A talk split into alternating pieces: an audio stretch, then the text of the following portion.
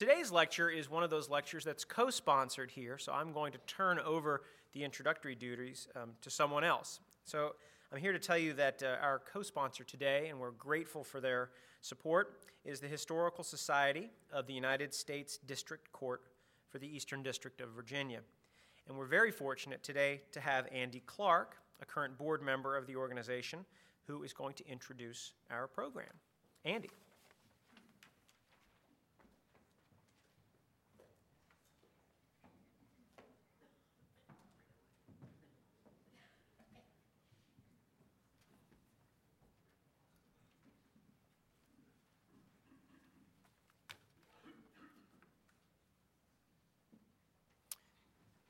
I'd like to uh, start by thanking Paul and, in particular, uh, thanking the Virginia Historical Society for allowing us to be here today. I saw on the Historical Society's website that its mission, connecting people to America's past through the unparalleled story of Virginia and collecting, preserving, and interpreting the Commonwealth's history, is really the core mission of the Historical Society. And it, in many ways, is the same mission for the United States uh, District Court or the Historical Society for the United States District Court for the Eastern District of Virginia. Our society, and I'm going to tell you a little bit about it as part of the intro, was formed in 2006 at the request of the court. We have a board of directors consisting of judges who sit in the three divisions of the Eastern District the Alexandria Division, the Norfolk Division, and the Richmond Division, and we also have attorneys who serve on that board as well. And if I tell you the story of the, uh, the Historical Society, as I'll call it for my intro remarks, it's a story of really some very key people that helped the society get its start in 2006. And I would like to thank those specific individuals. The first is U.S. District Judge James R. Spencer. He was the chief judge uh, for the Eastern District in 2006 and was instrumental in helping our society get its start. There were several judges involved in this project uh, that we're going to hear about today the book project and the society itself, but there are a couple I think that deserve note.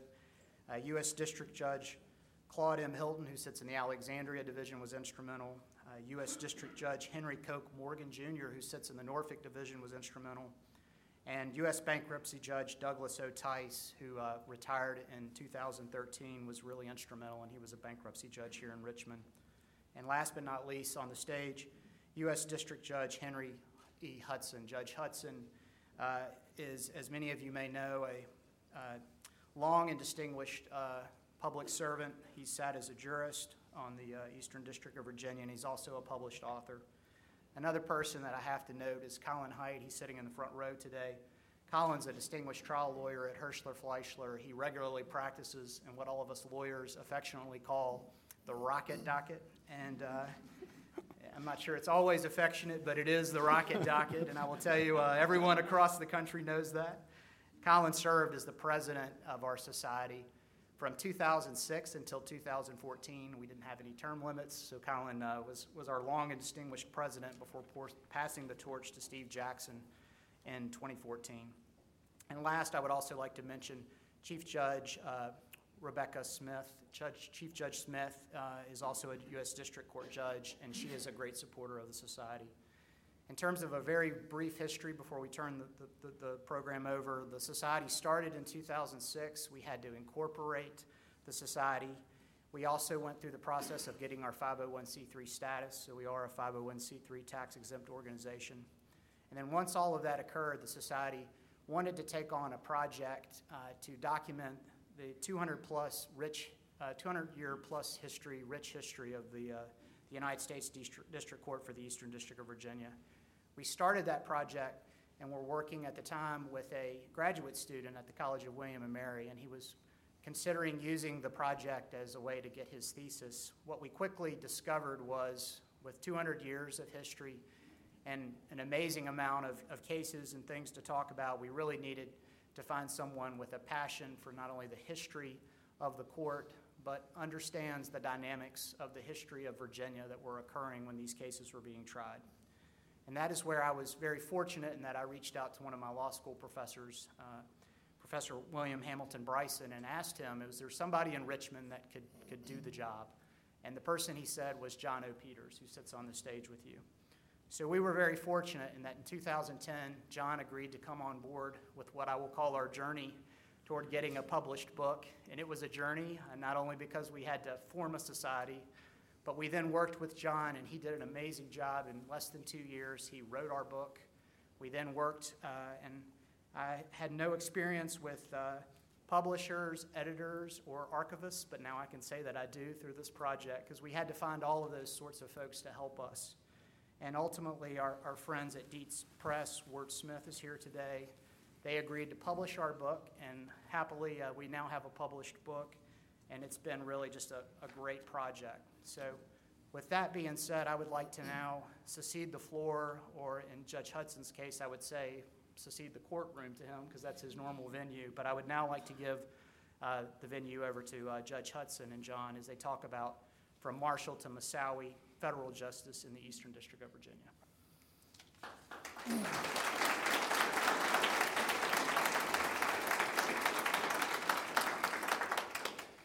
Thank you very much, Andy.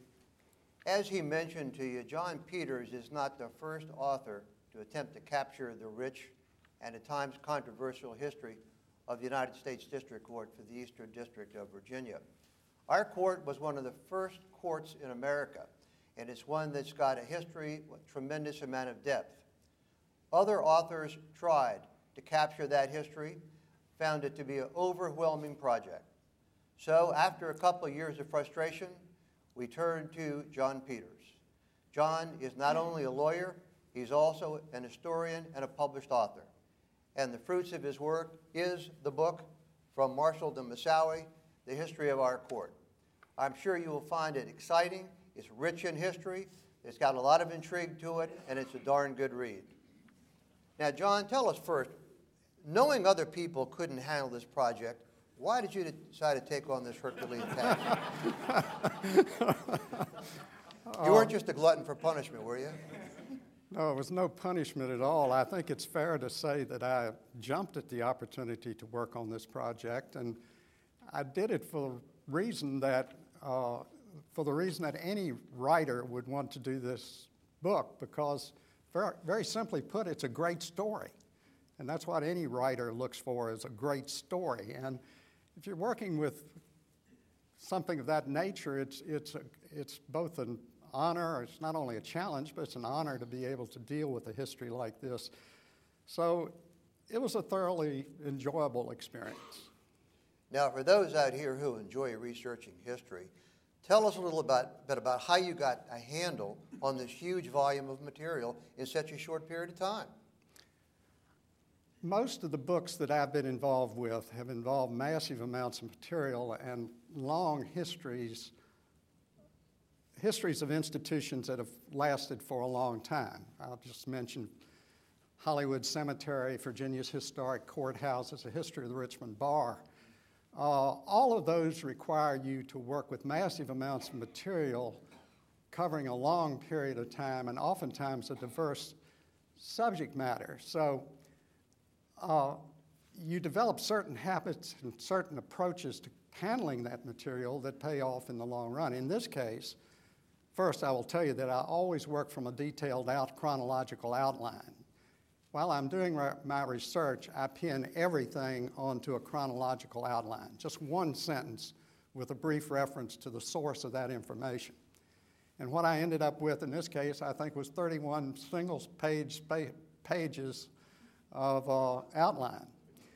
You then use your outline, you morph your outline into, uh, I mean, you morph your chronology into an outline. That's where you determine where your chapter breaks are going to be, how you're going to break down the material and organize it in, in such a way that it makes sense to the reader. You group things within those subject matters. So, the first decision I had to make, and it was a critical one, is under my contract. I was charged with writing about the, the notable cases over a 220 year period, which gives rise to the question what, uh, how do you define a notable case and where are you going to find them? I made an arbitrary decision very early on that a notable case would be a case that had been written up or had been covered in the New York Times or the Washington Post. I did a search under every judge's name and what I got was literally hundreds, if not thousands, of newspaper articles.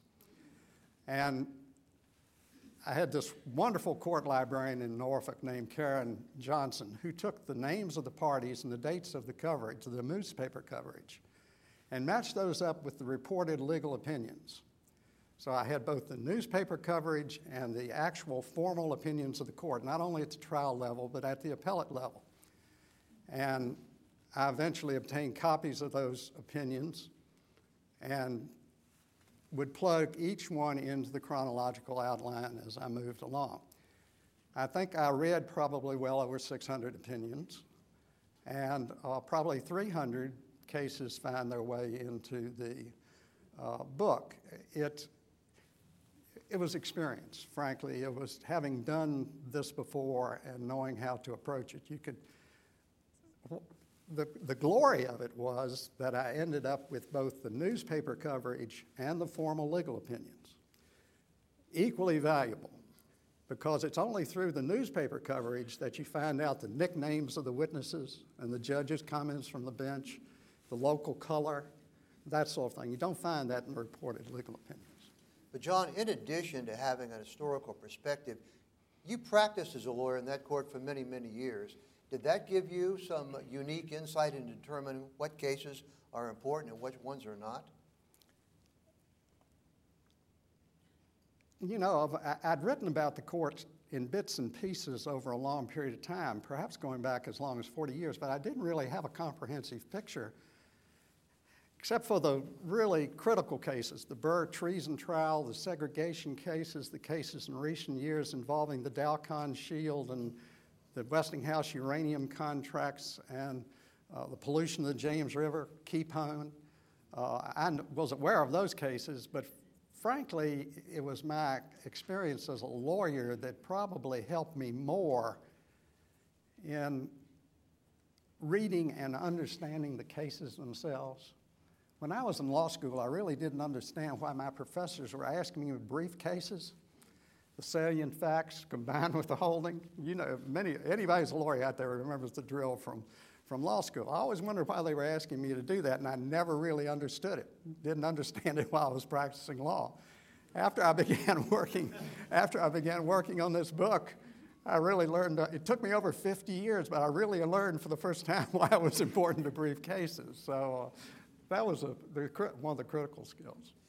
I know one of your observations has been, John, that uh, uh, writing the history of the U.S. District Court for the Eastern District of Virginia, you thought was a very effective vehicle for talking about the history of jurisprudence in America. It is. It, it, I think it's more than that. I think, I think that writing about the Eastern District of Virginia or the history of any court is probably the most viable ways to teach Virginia or American history. And the reason for that is that ultimately, most, in, most important issues in our culture or in our society find their way to court. I mean, just think about it for a while abortion, gun rights, health care, enemy combatants, public corruption. We've had a healthy dose of that recently in the Eastern District of Virginia. Uh, so, but the important thing is, and this, this is why some experience with Virginia and American history comes, becomes important. The history of an institution, any institution, but especially a court, is only important if you place it in context.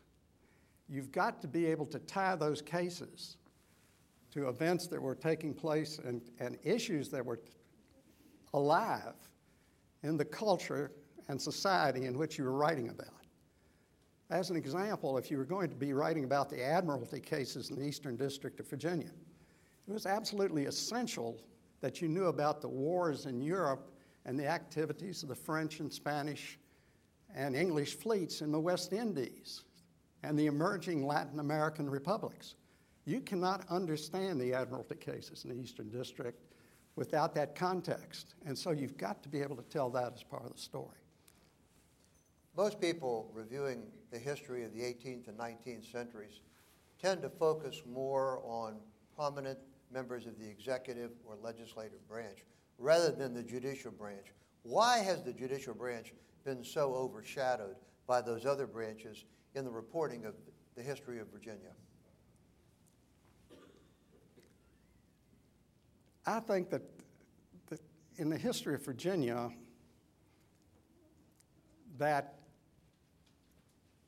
well, number one, unless you're talking about the federal courts, it's rare that the Virginia cases, the state court cases, have really had a great impact on society as a whole. The cases in the federal courts have. Uh, but I think during the early days of the Republic, particularly when they were adopting the Constitution, promulgating the first Judiciary Act, people naturally looked to the founding fathers, who were essentially legislative people, statesmen. Uh, they were not judges. Uh, now we're getting close to a tie-in with the Eastern District of Virginia now because the one jurist in American history who probably had the most impact on making the judicial branch of government equal with the executive uh, and uh, legislative branches was John Marshall.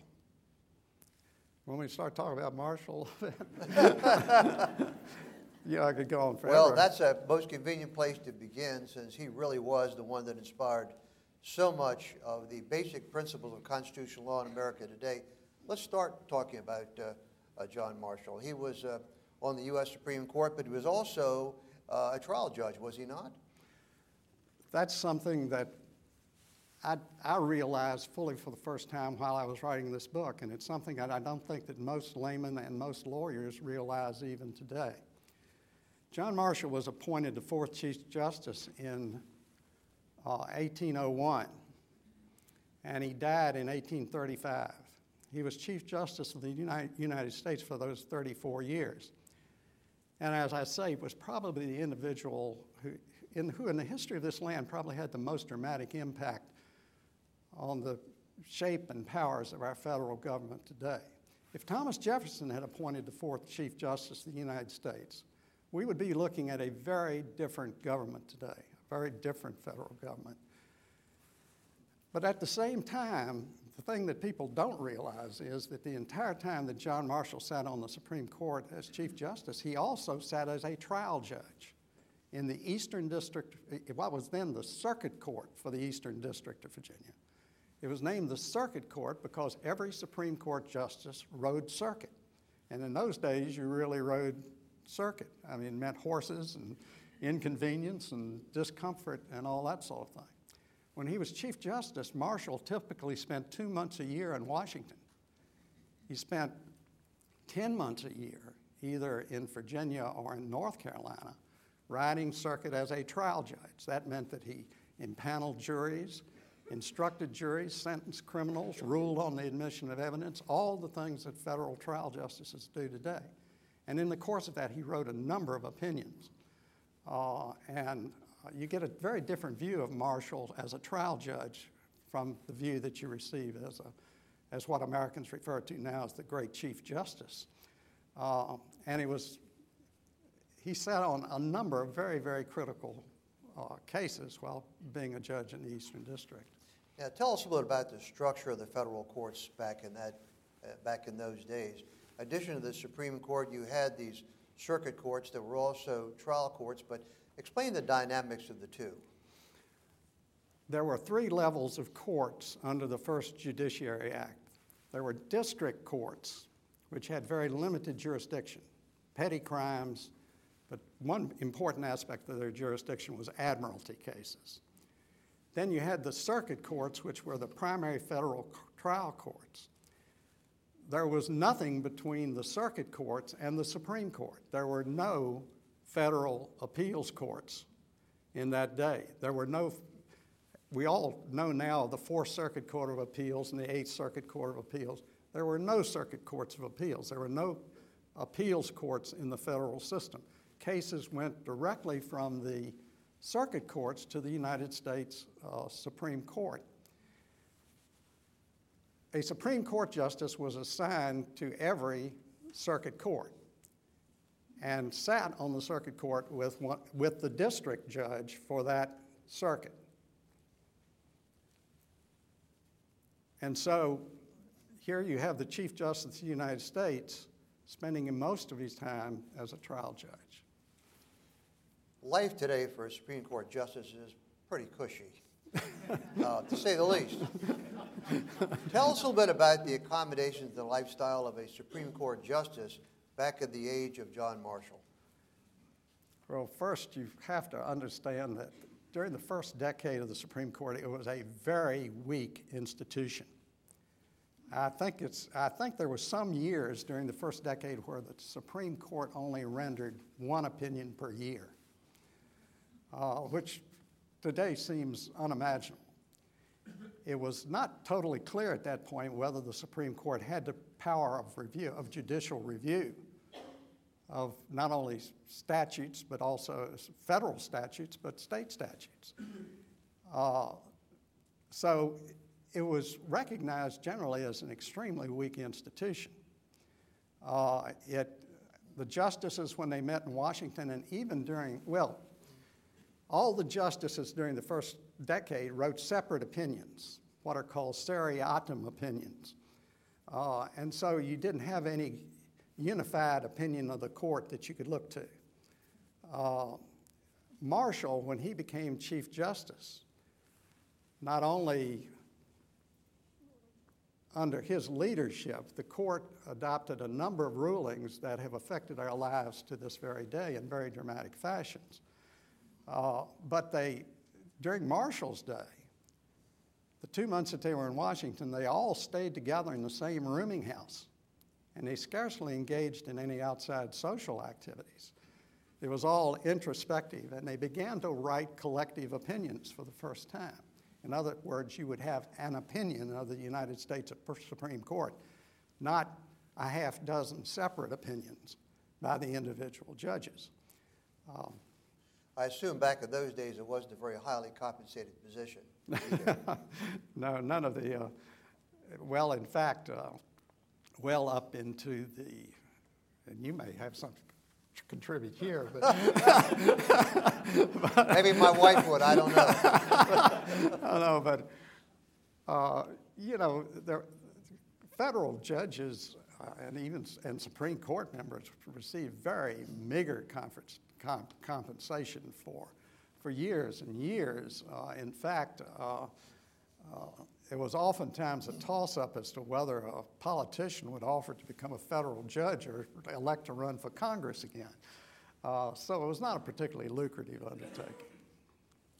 You know, John, a lot of the cases that uh, the Supreme Court will hear this session as well as some prior sessions turn on principles that really originated with the pen of John Marshall when it comes to separation of powers and the various constitutional authority that each of the branches of government have. Talk about that for a minute. I certainly don't hold myself out as a Supreme Court scholar or even a Marshall scholar, uh, but I think I did list about six cases in the book that I think have led to Marshall being characterized as the great Chief Justice. First is Marbury versus Madison, uh, which is the case which uh, the Supreme Court had held that it had the right to review statutes uh, adopted by Congress. Uh, you've got the Gibbons versus Ogden uh, case, which uh, solidified Congress Congress's right to regulate interstate commerce. You've got McCulloch v. Maryland, uh, which in essence said that Congress had the implied power uh, Uh, to, to implement the express powers of the Constitution. And you had uh, Cohens versus Virginia, which upheld the right of the Supreme Court to review state criminal cases in which a constitutional issue was uh, uh, alleged to arise. And of course, we have Marbury versus Madison that kind of defied the separation of powers between the various branches of government. Yes. One of the more intriguing parts of your book, uh, John, deals with the relationship between John Marshall and Thomas Jefferson. Uh, they had somewhat of a strained relationship, to, to be mild about it. Talk a little bit about the genesis of that and what kind of a relationship did they have, both familial as well as professional? one of Marshall's leading biographers described the relationship, and I, I haven't forgotten the term, I hope I can quote it correctly. He, he described it as an unrelenting mutual hatred. Which, and uh, it, there may be an, even a little understatement there. Uh, they hated, they hated each other. They were cousins. They were distant cousins, but they hated each other, and it was large martial, major, measure political, and it was in large measure personal. They just simply did not like each other. Uh, the political part of it is that we tend to think of the founding fathers as an homogenous group of people who all thought alike. Well, nothing could be farther from the truth. I mean, let's, let's look at Marshall and Washington and Madison. They were Federalists, they preferred a strong national government. Jefferson and Henry and Mason, they were anti Federalists. They were states' rights, weak federal government people. And the political battles of the first two decades in this country were fought not only in the Constitutional Convention, but in the courts and in the Congress. Uh, and let me alert you to the fact that the battle between the Federalists and the Anti Federalists still rages today. I mean, we see it in the federal courts of this country every day. And so it is the one constant is the difference between these two philosophies of strong federal government, central government, limited federal government, more powers to the state. And it was that way in the 1790s, and it's to a large degree that way today. We'll turn in a moment to the historic trial of Aaron Burr, but you mentioned in your book that the tension between Jefferson and Marshall really came to the forefront during that trial and some of the run up to it. Tell them a little bit about that, John. Two things that I'd like to mention first about the, the trial of Aaron Burr for treason. And I think it's important to do this because, to a large degree, the trial of Aaron Burr has been, I think, overlooked uh, in history, and particularly where it took place. Uh, here in Richmond, uh, first, the trial of Aaron Burr for treason was probably the most important single event ever to take place in the city of Richmond. Uh, you could mention the surrender of the city to the Yankees in 1865, but I think the, the Burr trial still ranks right up there at the head of the, head of the batch. Uh, with due apologies to O.J. Simpson. uh, I think the Burr trial may well be the most important trial that ever took place in the United States. Here you have a former vice president of the United States being prosecuted for treason, the prosecution being initiated by Thomas Jefferson, President of the United States, with John Marshall, his arch enemy, sitting on the bench as a trial judge. I wonder how many satellite trucks that would bring to would bring to Capitol Square. And it took place in the Capitol building, and the world was here to watch. Uh, the grand jury was composed entirely of Jefferson's political friends, including the Speaker of the House, John Randolph of Roanoke, senators, former governors, uh, the legal talent in the case was probably the greatest array of legal talent ever gathered in one courtroom in America. Now, what did Aaron Burr do to deserve all this attention?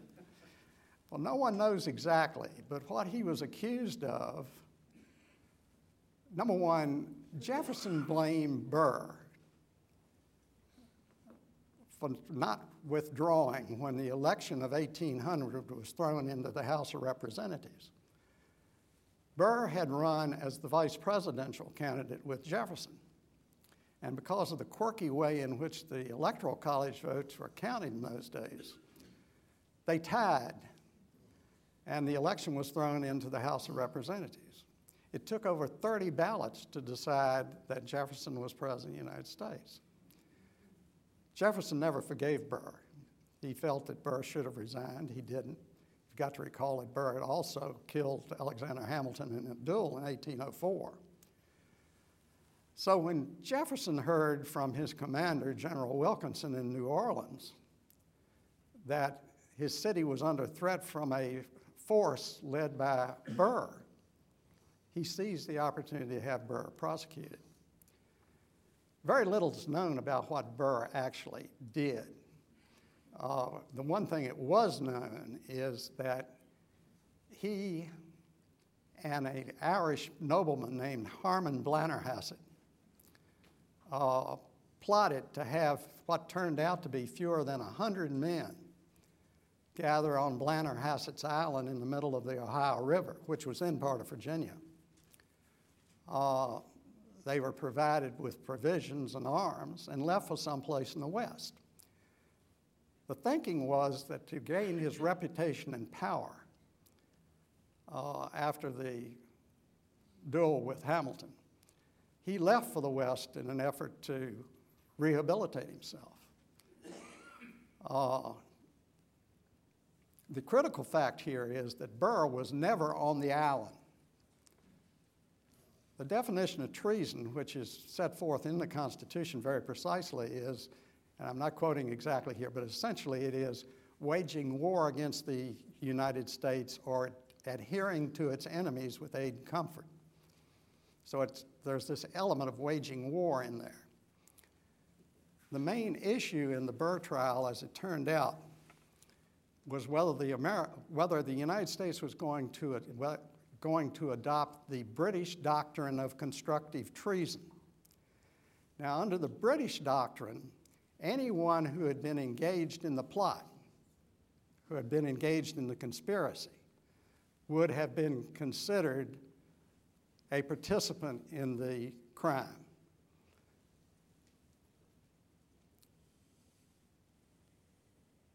Even though they had not taken up arms or done anything of that sort, just the plotting of the treason would have made them guilty of treason. Marshall ultimately ruled in the Burr trial that no, because of the definition in the Constitution of waging war, we cannot say that you can be found guilty of treason when you weren't even present on the island when the plot was alleged to have taken place. It was on a motion to exclude large portions of the evidence in the trial. The evidence was included, and the jury had to conclude that they didn't have enough evidence on which to convict Burr. Let me assure you, it did little to enhance the relationship between Marshall and, Marshall and Jefferson. I mean, in fact, it had been bad, and then it even got even worse. Within a few years, Jefferson was sued personally in the Circuit Court for the Eastern District of Virginia. And in this case, Marshall actually ruled in Jefferson's favor, so all was not, all was not lost. But to put this into context, John, back in those days, in the dialogue between Federalists and Anti Federalists, the charge of treason was fairly common, was it not? I mean, it, it uh, I really do not, I, I don't know the answer to that. okay. I, I don't know whether there were many other charges of treason. Turning to the Civil War era, explain how that uh, affected the structure of the federal courts in Virginia. It had affected about as drastically as it could be affected. Uh, it's, it's very interesting. Virginia was, it, it, Virginia was one of t- only two states that had both Confederate and federal courts sitting within its borders. Uh, the federal judge in Richmond, James Halyburton, when the, when the South seceded, he resigned as federal judge and became the Confederate judge. He ultimately swore in Jefferson Davis. Norfolk fell to Union forces in 1862. And Alexandria was always in Union hands. The loyal, loyalist government of Governor Pierpont was sitting in Alexandria throughout the war. And President Lincoln appointed a federal judge there to begin sitting in 1863. So you had both Confederate and federal courts sitting within the borders. Explain to them what the uh, last battle of the Civil War was all about. It occurred 14 years after the war, but it's a very appropriate, uh, appropriate uh, description. General, General Custis Lee, Robert E. Lee's son, sued the federal government for possession of the Arlington estate in Northern Virginia in 1879 in federal district court. Now, can you imagine the emotions that that generated? By then, Ar- the Arlington estate was the hallowed grounds of Arlington National Cemetery, with many burials of Union dead from the Civil War. The Arlington estate had been seized by the federal government for non payment of taxes. The catch was that it was tough to pay the taxes because you had to pay them in person. and there were not many Lees who wanted to show up in Arlington to pay their taxes at the time. And so they went unpaid. The federal, government seized the property. Uh, in actuality, the, the court ultimately ruled in favor of the Lee family. But Congress found that to be an unacceptable result, and ultimately it resulted in a, in a congressional settlement where the federal government actually acquired uh, title after paying the Lee family a sum in compensation for the property. Well, John, no discussion of federal judges in the Eastern District of Virginia would be complete without talking about John Curtis Underwood. You know, we've got federal judges who are have been real heroes, and we've got federal judges who've been controversial, but no federal judge in the history of the state of Virginia has ever been more controversial than John Curtis Underwood. Uh, as I, John, Underwood was appointed by Lincoln to be the federal judge in Alexandria. And throughout the war, he was engaged mostly in cases to confiscate the property of, uh, uh, of the rebels whose property the, the Union could reach. And after the war, John Curtis Underwood was the federal judge who spearheaded the efforts to prosecute Jefferson Davis and approximately 30 other Confederate leaders, including many generals, including Jubal Early and James Longstreet and Extra Billy Smith and uh, a number of others for treason. Uh, he was the one who sort of forced through the indictments. As you all know, I think the, the proceedings against Jefferson Davis lasted for several years. He was actually confined for a long time at Fort Story. Uh, ultimately, they went away. They were nolle prossed by the, by the federal government. The proceedings against Robert E. Lee and the other Confederate leaders went nowhere because uh, Lee appealed to General Grant on the basis that it was his understanding, and Grant's as well, that the terms of surrender had incorporated a provision that there would be no retribution. To make a long story short, General Grant interceded with President Johnson, and it's rumored that he even threatened to resign his commission if those proceedings were pursued. And they were not pursued. There's no record of any further proceedings beyond that point. John Curtis Underwood during the course of Reconstruction was what was known as a radical Republican. In order to regain full admission to the Union and be, get out from under military rule, Virginia had to adopt a new constitution. I think the convention began in 1868 and it was ultimately ratified in 1870. But the chairman of the convention that adopted the new Virginia Constitution was John Curtis Underwood. And to this day, it remains known as the Underwood Constitution. Now, among white Virginians of his day, he was the most reviled person in the state of Virginia. And it stayed that way for well over half a century. In fact, Virginia politicians for over half a century set about to, their major life's work was to undo what John Curtis Underwood had done. In referring to his court, John Curtis Underwood described his court, and this is telling. He described it as an advanced judicial picket station in a foreign country. Um, and so that, that's the way things looked to him at the end of the Civil War. Uh, to show you how reviled, I've got to read this because I can't remember it all. But there's a great quote. It's one of those quotes that when an author finds them, he just jumps for joy and says, Eureka. And uh, William Cameron, the editor of the Petersburg newspaper, in writing about, and a future governor of Virginia, incidentally, uh, summoned all his journalistic skills when he called Underwood, and I'm quoting, absurd, blasphemous, cowardly, devilish, fanatical, ghoulish, horrible, ignorant, Jacobinical, Yankee zero. Unquote.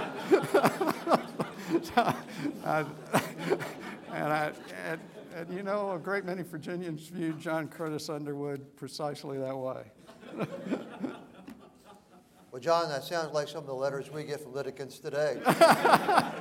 Let's turn now to the modern era. Not every decision made by the U.S. District Courts in Virginia were well received by the public. And in that vein, let's move to the desegregation era. Talk a little bit about the impact that that had and some of the major decisions.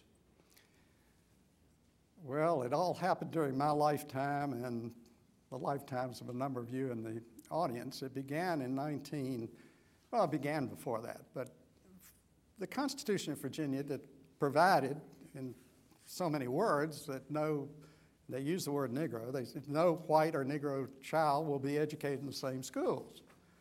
And that had been the way of life in Virginia. So let's keep in mind a couple of things when we're talking about the segregation cases.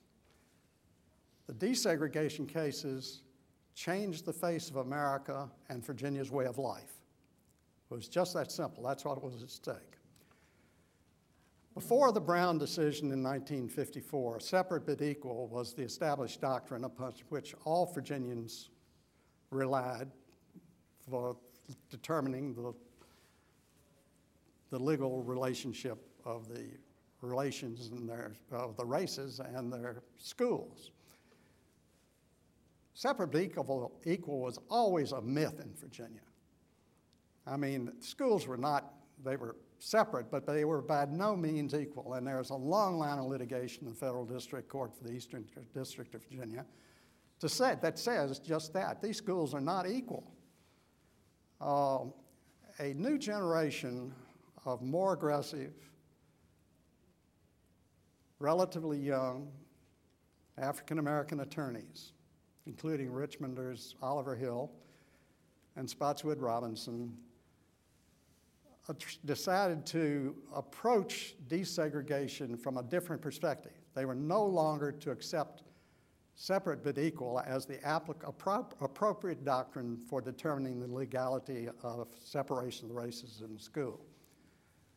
And they attacked segregation on a constitutional basis, saying the separation of the races itself is unconstitutional.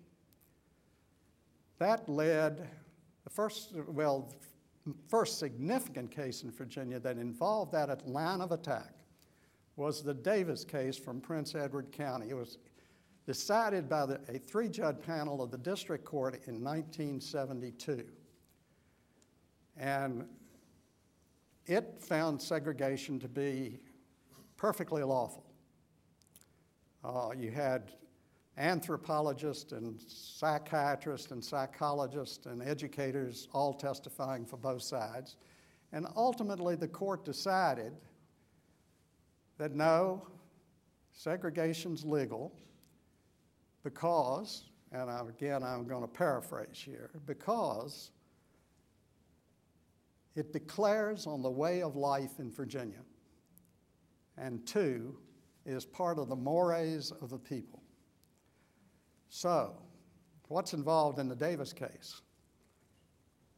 A way of life in Virginia and the mores of the people.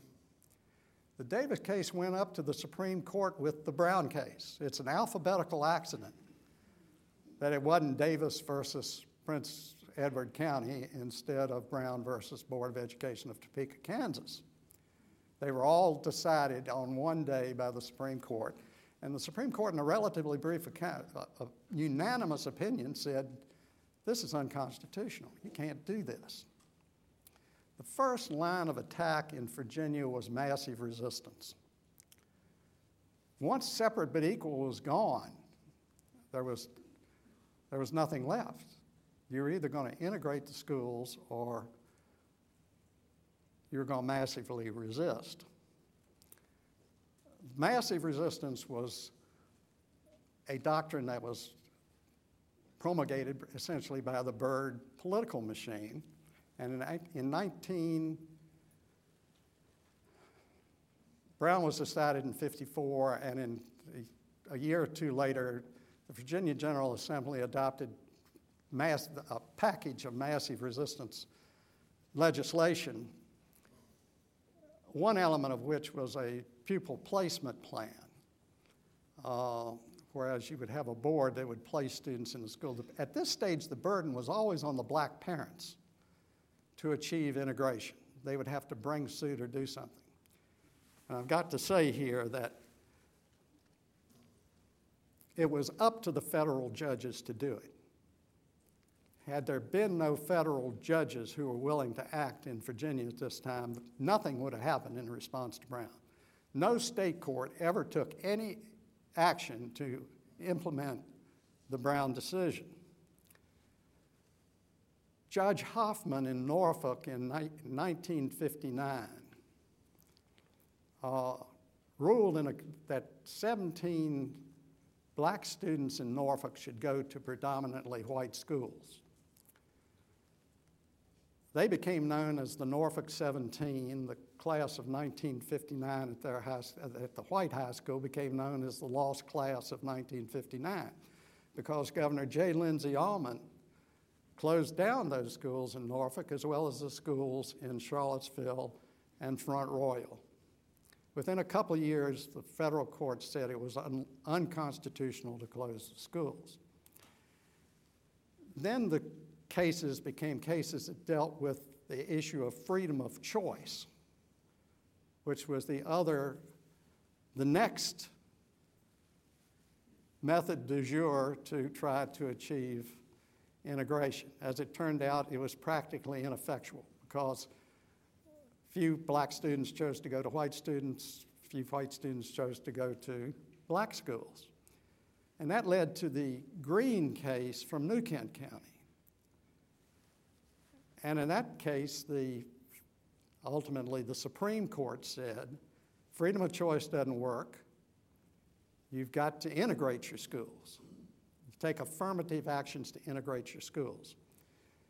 There is a vast difference between making segregation unlawful and telling people that they have to integrate their schools. Ultimately, this led to the Bradley case in Richmond. I think is known to many of you out there. That's the case in which Judge Merhige ruled that the Henrico, Chesterfield, Richmond school system should be merged for the, I can't remember, 1971 72 school year. Uh, the Fourth Circuit Court of Appeals reversed Judge Merhige. Uh, it went up to the Supreme Court, and the Supreme Court affirmed the Fourth Circuit on a tie vote. And the justice who did not vote was Lewis Powell from Richmond, who had been a former chair of the Richmond School Board. No one knows how Justice Powell would have voted. Uh, if he'd voted to reverse the Fourth Circuit and reinstate Judge Merhige's rulings, we'd be living in a very different community uh, right now, I think. Uh, but it was a saga that went on for 22 years. We went from freedom of choice to segregated schools unconstitutional, massive resistance, uh, freedom of choice, I mean, uh, pupil placement ruled unconstitutional, freedom of choice, ultimately produced, in essence, a unitary school system to rejecting the idea of merging the Richmond Henrico and Chesterfield uh, schools. Um, I think that's it. Let me just add one personal footnote to this. I'm proud to say that Judge Merhige was a personal friend of mine. In fact, I have his portrait in his courtroom. And whether or not you agree with his decision, it, it's tear rendering for him and his wife to describe to you what they went through as a result of that, uh, that decision, that the reverberations were, were, were thunderous. People burned one of his houses, they broke his windows, and most touching to Judge Mears was the fact that, he, that someone killed his precious dog. He paid a very, very dear price for standing up for the principles that he stood for. Now, John, in the closing moments, let's turn to the modern portion of uh, history relating to the courts here in the Eastern District. Talk a little bit about the maritime jurisdiction and talk also about why it is a preferred venue for a lot of the national security cases. A lot of the importance of the history of this court is controlled by geographic reasons. From the earliest days of the Republic, um, you had a lot of admiralty cases. Number one, you have to usually be on a, a navigable ocean to get a lot of admiralty cases. So, because of Norfolk, there were a lot of admiralty, and they were important cases pirates and privateers and prize ships. And it continued right up to the current day. And the reason I mention the current day, as far as the maritime jurisdiction, is that the invention of these small submersibles changed admiralty jurisdiction. And for that reason, you've had all the litigation pertaining to the Titanic in the Eastern District of Virginia. And a lot of the litigation pertaining to the rights to literally millions of dollars of Spanish gold resting on the, in galleons on the bottom of the sea uh, has taken place in the Eastern District of Virginia. And only recently, and this was too late for my book, you had the trial of, Span- of Somali pirates, trial and conviction of Somali pirates in the Eastern District of Virginia. But the reason that we haven't gotten into the spies of the terrorists, and I noticed today that Zacharias Moussaoui, who's in the title of my book, was back in the headlines again. You may have seen that. Uh, but the reason you get the spies and the terrorists is because during World War II, and the defense and intelligence communities moved, moved to Northern Virginia. It's a quirk of geography, really, that you, we've ended up trying the most notorious spies in the Eastern District of Virginia, as well as some of the most notorious uh, terrorists, including Zacharias Moussaoui, who, as I'm sure many of you know, became known as the 20th hijacker. He was the guy who took the flight lessons in Minnesota and was in jail there when all the other bad guys got on the plane. So he missed the plane, is what it boils down to.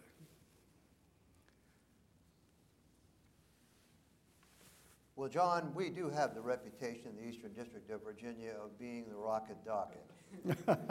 and uh, we do take pride in being one of the fastest districts in the country. There is one district that claims they process cases faster. But I will tell you, every judge in our court questions their statistics. well, is that a help or a hindrance? And is that a draw? Does that bring cases into the Eastern District of Virginia that people may want to litigate uh, elsewhere? Oh, absolutely. It brings cases of certain types into the Eastern District in droves. All those people who want their cases adjudicated, adjudicated promptly, including consumer, certain consumer litigation and patent litigation and certain categories seek out the Eastern District of Virginia to bring their cases here.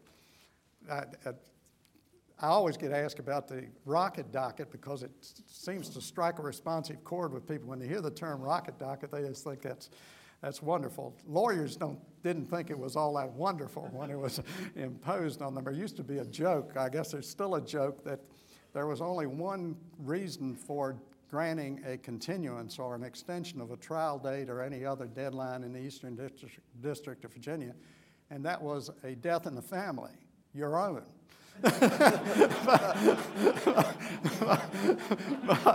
and that's the way the rocket, di- rocket dockets important from a legal history perspective. And for years, I didn't fully grasp this myself. When I started practicing law, the lawyers controlled the pace of litigation. The judges never entered into it. If, you wanted, if the lawyers wanted to bring their case on the trial, they wouldn't. If they wanted to let it sit on the docket for months or years, they could do it, and the judge normally would not interfere. That was the English common law practice.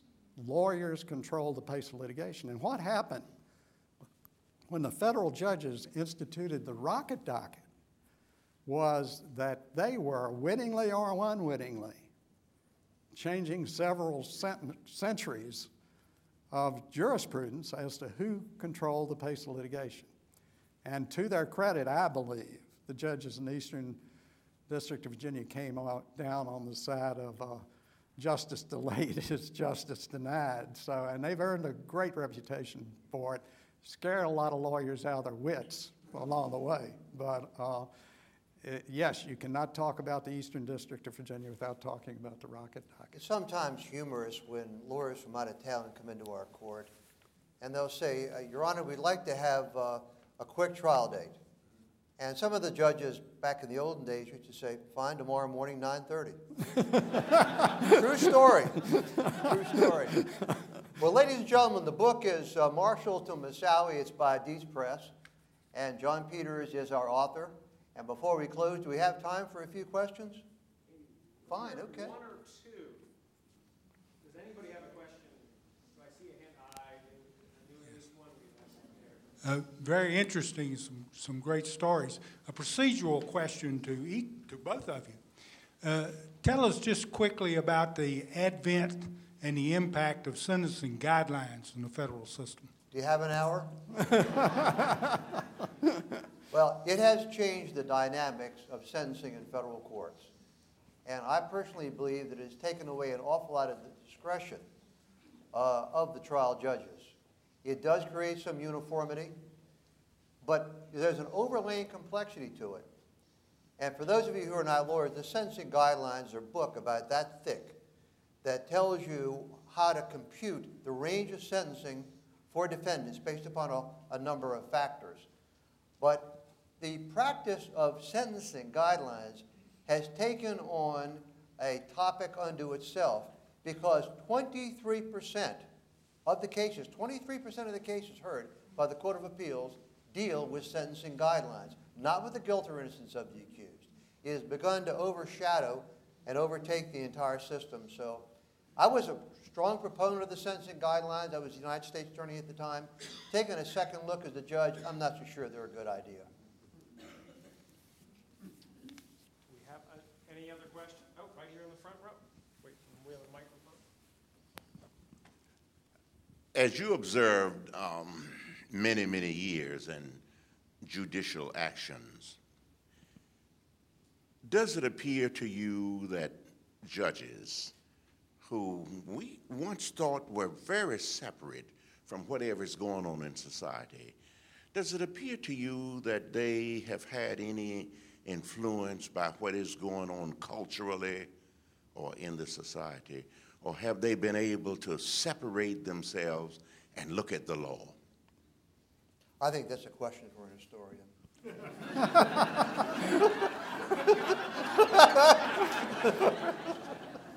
We're grateful to you for that. I, it, it's a very complex question. Uh, I don't know whether I'm even capable of uh, addressing that. I, I think that probably there's a tendency for, think, for us to think today that things have changed more than they really have. Uh, I think that our judges, for the most part, are pretty good at separating themselves. I think that one problem is that the law and judicial cases have become such a prominent part of our headlines today uh, that it's that people do not consider the judges. They consider the judges to be almost like your ordinary politician. I mean that they're accessible and they're um, but uh, it seems to me that the good judges, for the most part, still remain capable of keeping themselves separate and got, not getting caught up in the milieu of culture or society. Um, but it's a wonderful question and one that really uh, deserves some serious attention. Unfortunately, I haven't given it. I'll just add that I think almost every federal judge in the nation reads the newspaper, keeps up with cultural events. And I'm sure subconsciously, it's a factor in the thought process as it is with every other person. But I don't think it's dominant. I think of what's concerned to a lot of people, and I go around and talk to a lot of folks around the country, is whether or not a lot of our issues today uh, are being resolved by the judiciary that really should be left to the democratic process. I'll leave it there. I think with that, Judge Hudson, may I ask you to adjourn?